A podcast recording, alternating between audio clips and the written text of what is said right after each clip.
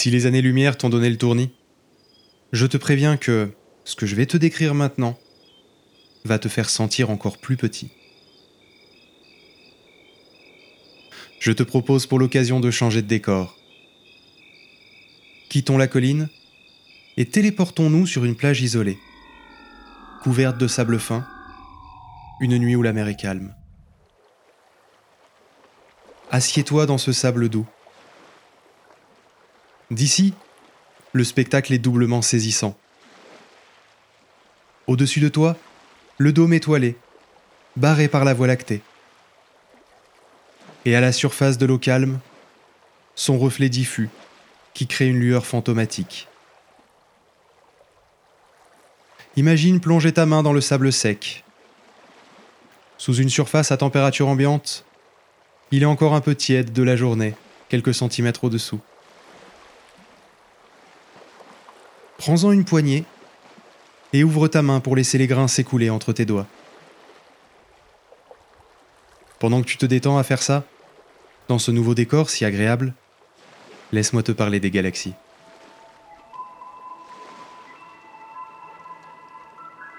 Lorsque l'on quitte le système solaire, dépassant le nuage d'Oort qui nous entoure, malgré le rayon gigantesque d'une année-lumière et demie, nous n'avons parcouru en fait qu'une distance très négligeable à l'échelle du cosmos. Car le système solaire n'est qu'un élément de notre galaxie. Le Soleil n'est que l'une des 200 milliards d'étoiles de la Voie lactée. Si tu veux les compter une par une, à raison d'une seconde par étoile, il te faudrait plus de 6300 ans pour le faire. C'est tellement grand comme chiffre que nous allons ensemble, mentalement, devoir faire une maquette pour amener tout ça à une échelle un peu plus compréhensible.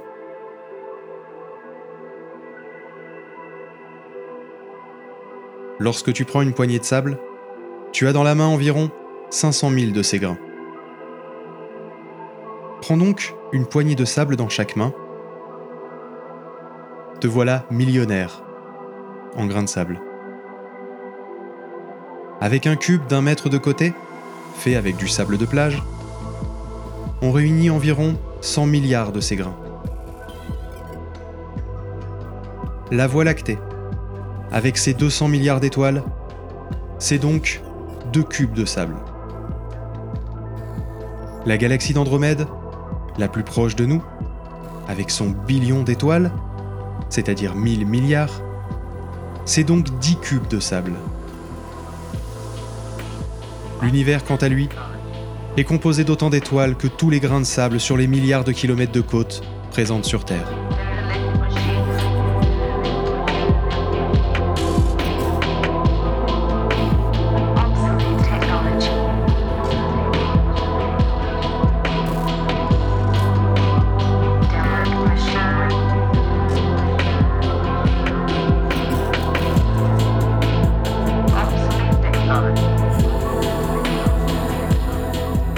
C'est quoi une galaxie en fait?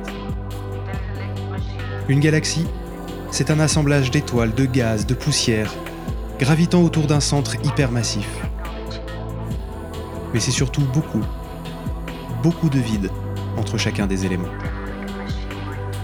Comme le reste de l'univers d'ailleurs.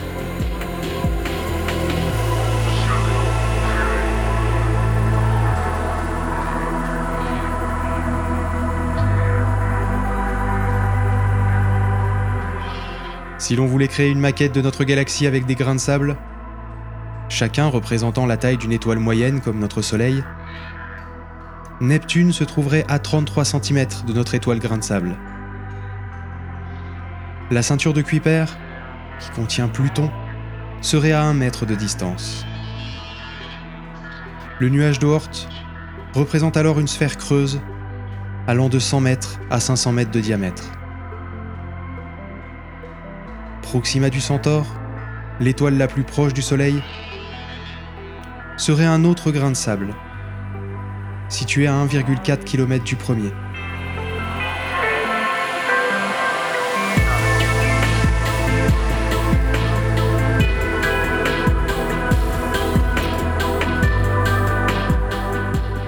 Si tu es toujours assis dans le sable, c'est à peu près la moitié de la distance entre toi et l'horizon.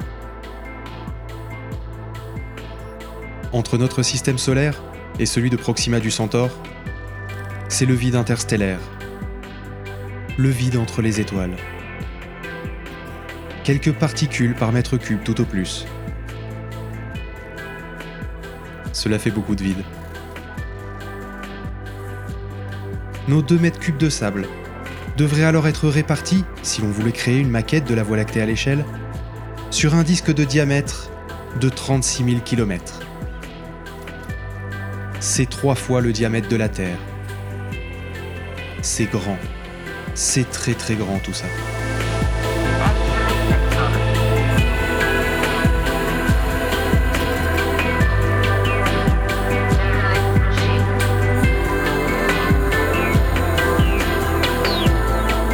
Et ce n'est qu'une seule galaxie. La galaxie d'Andromède serait, toujours à cette échelle, à une distance égale à 21 fois le diamètre de la Terre. Tu te sens pas tout petit? Ça remet en perspective les choses,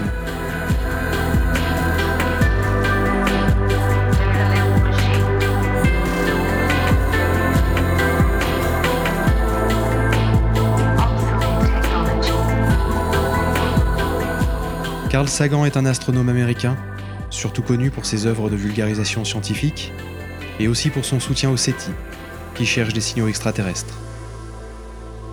Il commenta une photo, prise en 1990 par la sonde Voyager 1, alors qu'elle se trouvait à plus de 6 milliards de kilomètres de la Terre, au-delà de l'orbite de Neptune. Tu le sais maintenant, c'est encore très très près de chez nous. On voit sur cette photo un petit point bleu pâle, au milieu des raies du soleil sur l'objectif de la sonde.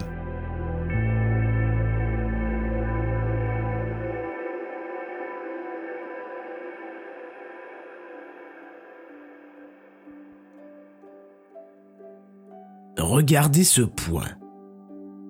C'est ici. C'est notre foyer. C'est nous. Dessus se trouvent tous ceux que vous aimez, tous ceux que vous connaissez, tous ceux dont vous avez jamais entendu parler, tous les êtres humains qui aient jamais vécu ici. La somme de nos joies et de nos souffrances. Des milliers de religions, d'idéologies et de doctrines économiques remplies de certitudes. Tous les héros et tous les lâches. Tous les créateurs et destructeurs de civilisations, tous les rois et paysans, tous les jeunes couples d'amoureux, toutes les pères, mères, enfants remplis d'espoir, tous les moralisateurs, tous les politiciens corrompus, toutes les superstars, tous les guides suprêmes, tous les saints et pécheurs de l'histoire de notre espèce ont vécu ici, sur ce grain de poussière suspendu dans un rayon de soleil.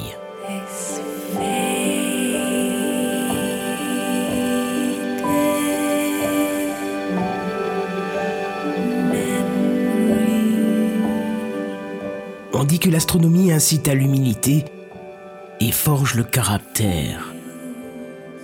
Il n'y a peut-être pas de meilleure démonstration de la vanité humaine que cette lointaine image.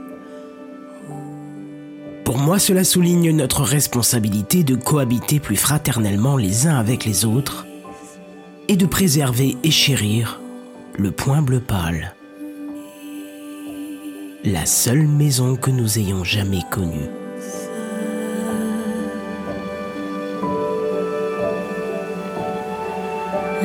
我。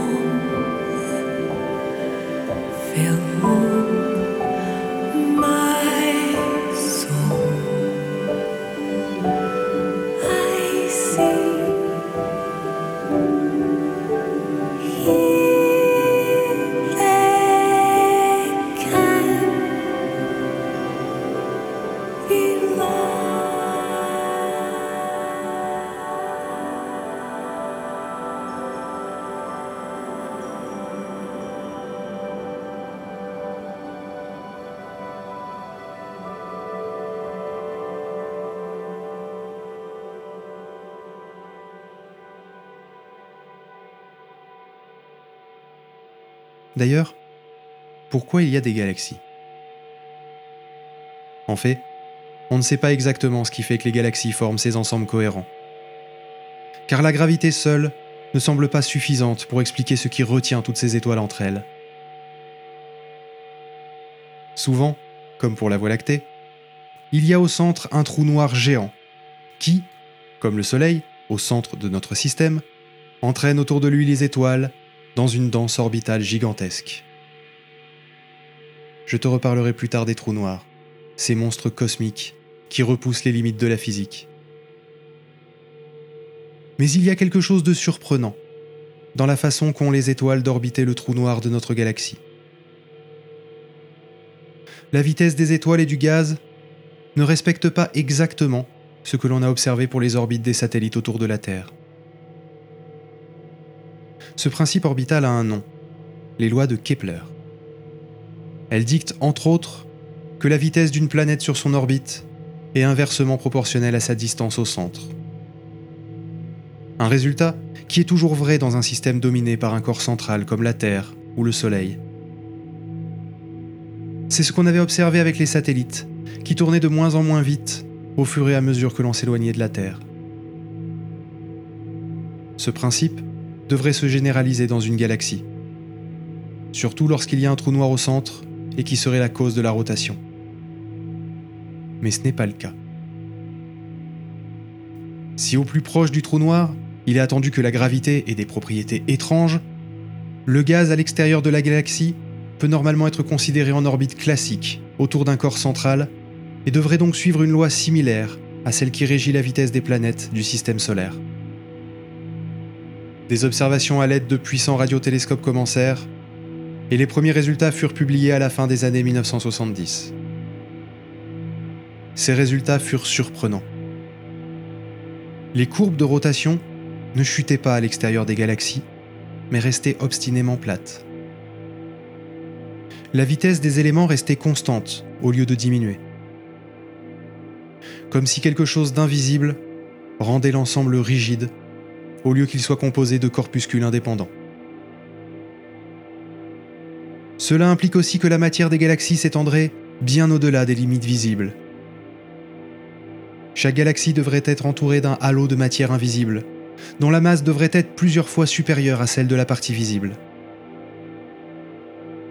Il existe donc de la matière de l'univers qui nous est cachée. On lui a donné le nom de matière noire mais en réalité elle n'est pas sombre. Elle ne cache rien. Elle est juste complètement indétectable.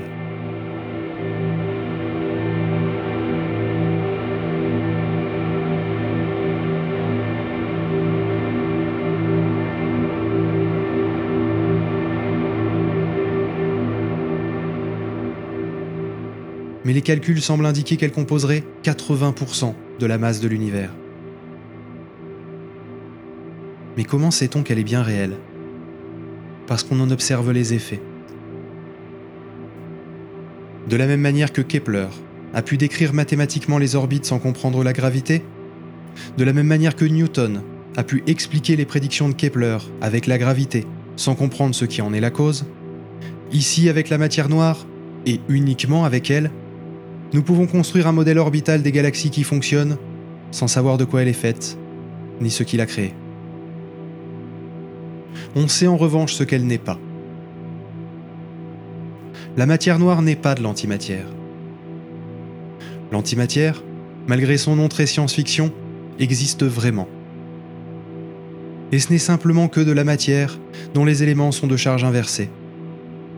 Les protons sont de charge négative et les électrons de charge positive, au lieu de l'inverse dans la matière dite conventionnelle.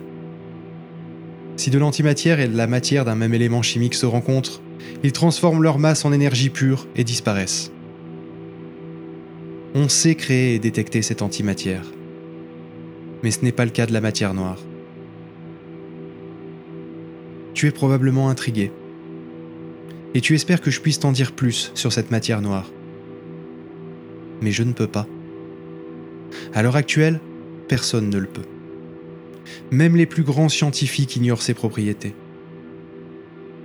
On sait juste qu'elle est là, qu'elle serait très peu dense et réparties dans tout l'univers, car on en détecte les effets. Mais c'est à peu près tout. Sans elles, il n'y aurait pas de galaxie, ni d'amas de galaxies.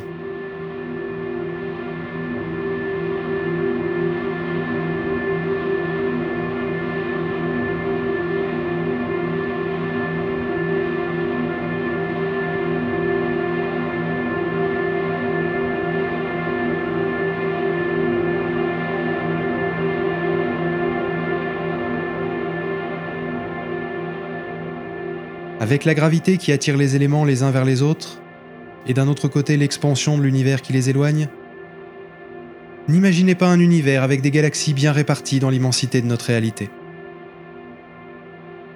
Les galaxies sont regroupées en groupes ou amas, comme des poches, des bulles sans frontières physiques où la matière se regroupe. Souvent, les groupes et amas eux-mêmes s'attirent et gravitent en groupe. C'est ce que l'on appelle un superamas. Et c'est notamment ce comportement qui ne devrait pas être possible sans la matière noire, qui agit ici comme un liant, une colle, qui force cette cohésion de l'univers.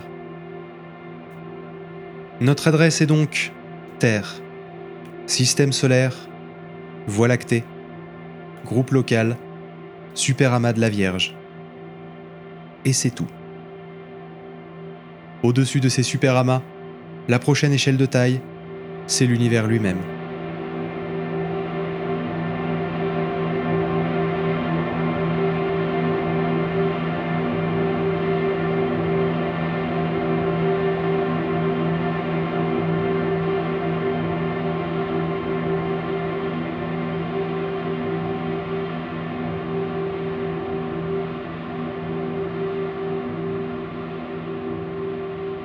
Mais qu'est-ce qu'on sait de l'univers?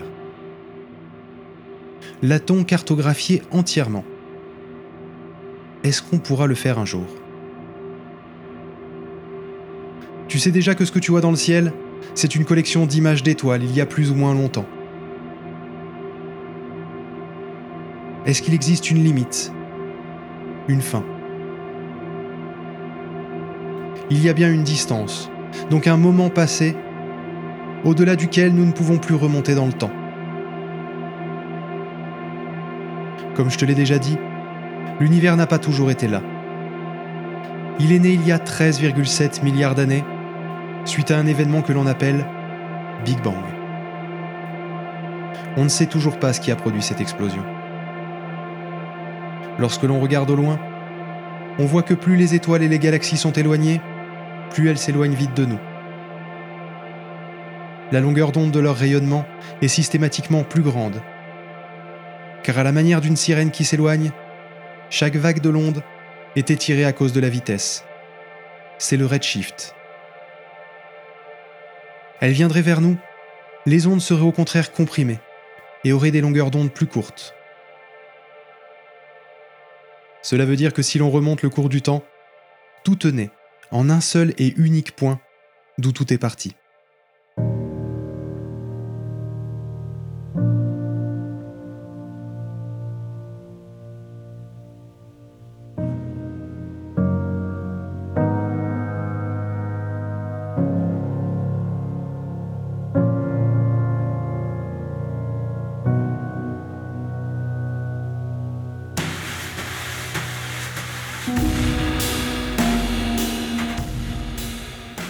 A donc autour de nous une sphère de 13,7 milliards d'années-lumière de rayon qui représente un horizon d'observation absolument infranchissable. Nous ne pourrons jamais voir plus loin que cette limite. Car plus loin, c'est plus tôt. Et plus tôt, il n'y avait rien.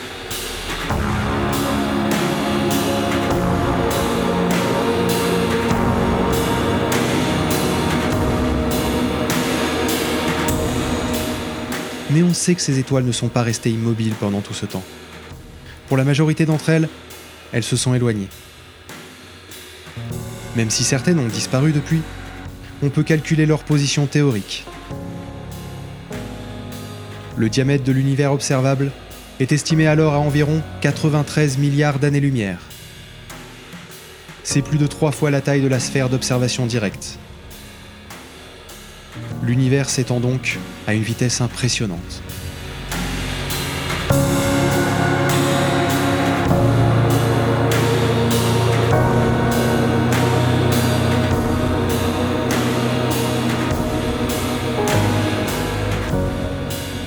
Mais si nous sommes au centre de cette sphère, est-ce que ça veut dire que nous sommes au centre de l'univers?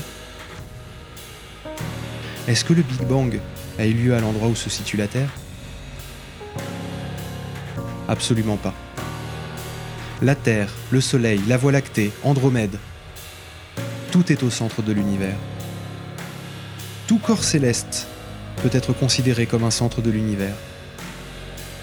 Ou plutôt, rien ne l'est. Cela va être compliqué à imaginer, mais en réalité tout point dans l'univers est soumis à la même illusion d'optique. L'univers ne s'étend pas depuis un point, il s'étend tout court. Parce que l'univers n'a pas de bord, il n'a pas de fin à proprement parler. Il est infini.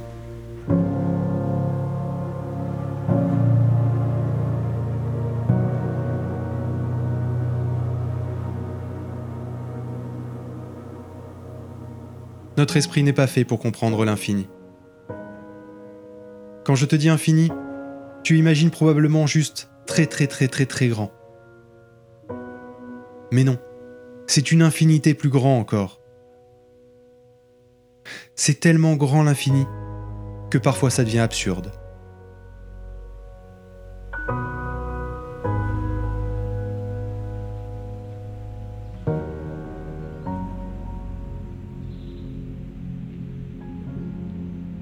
Imaginons que tu sois maître d'hôtel, dans un établissement disposant d'un nombre infini de chambres. Toutes les chambres sont actuellement occupées, et elles le sont pour une durée infinie. Un client potentiel se présente à toi et te demande s'il est possible de dormir dans ton charmant hôtel. Si tu réponds que ce n'est pas possible pour lui de venir, c'est à cause de la limite que s'impose naturellement ton esprit. La réponse serait juste si on parlait d'un établissement avec 10 000 chambres, ou même 10 millions de milliards de chambres. Mais là, cet hôtel est infini. Réellement et mathématiquement infini. Cela veut dire que malgré toutes les chambres occupées, tu peux loger un individu de plus. Comment? Pour la prochaine nuit, tu lui donnes la chambre 1 par exemple. L'ancien occupant de cette chambre va aller dans la chambre 2, forçant son occupant à déménager dans la 3, forçant son occupant à aller dans la chambre 4, et ainsi de suite. Ça fait une infinité de déménagements. Mais l'infini plus 1, c'est toujours l'infini. Et une infinité de chambres peut accueillir une infinité de clients.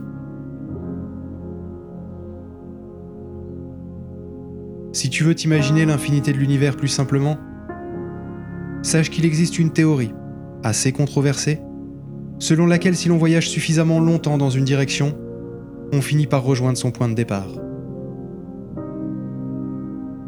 Mais tout ce que je vais te dire fonctionnerait tout autant s'il était infini. C'est juste plus facile à visualiser pour nos esprits limités. Comme la surface de la Terre en un sens, tu peux aller tout droit sans jamais atteindre le bout de la Terre.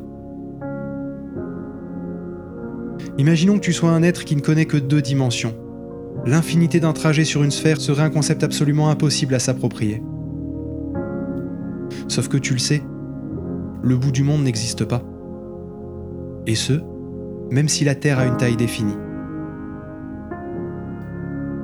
C'est en un sens la raison pour laquelle il n'y a pas de fin, et donc il n'y a pas de centre de l'expansion de l'univers.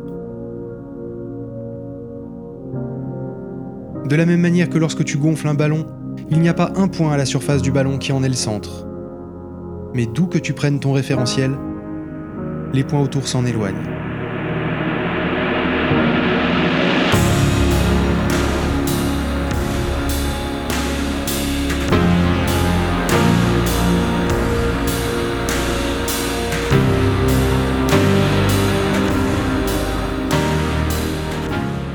Semble parfois si peu intuitif dans son fonctionnement.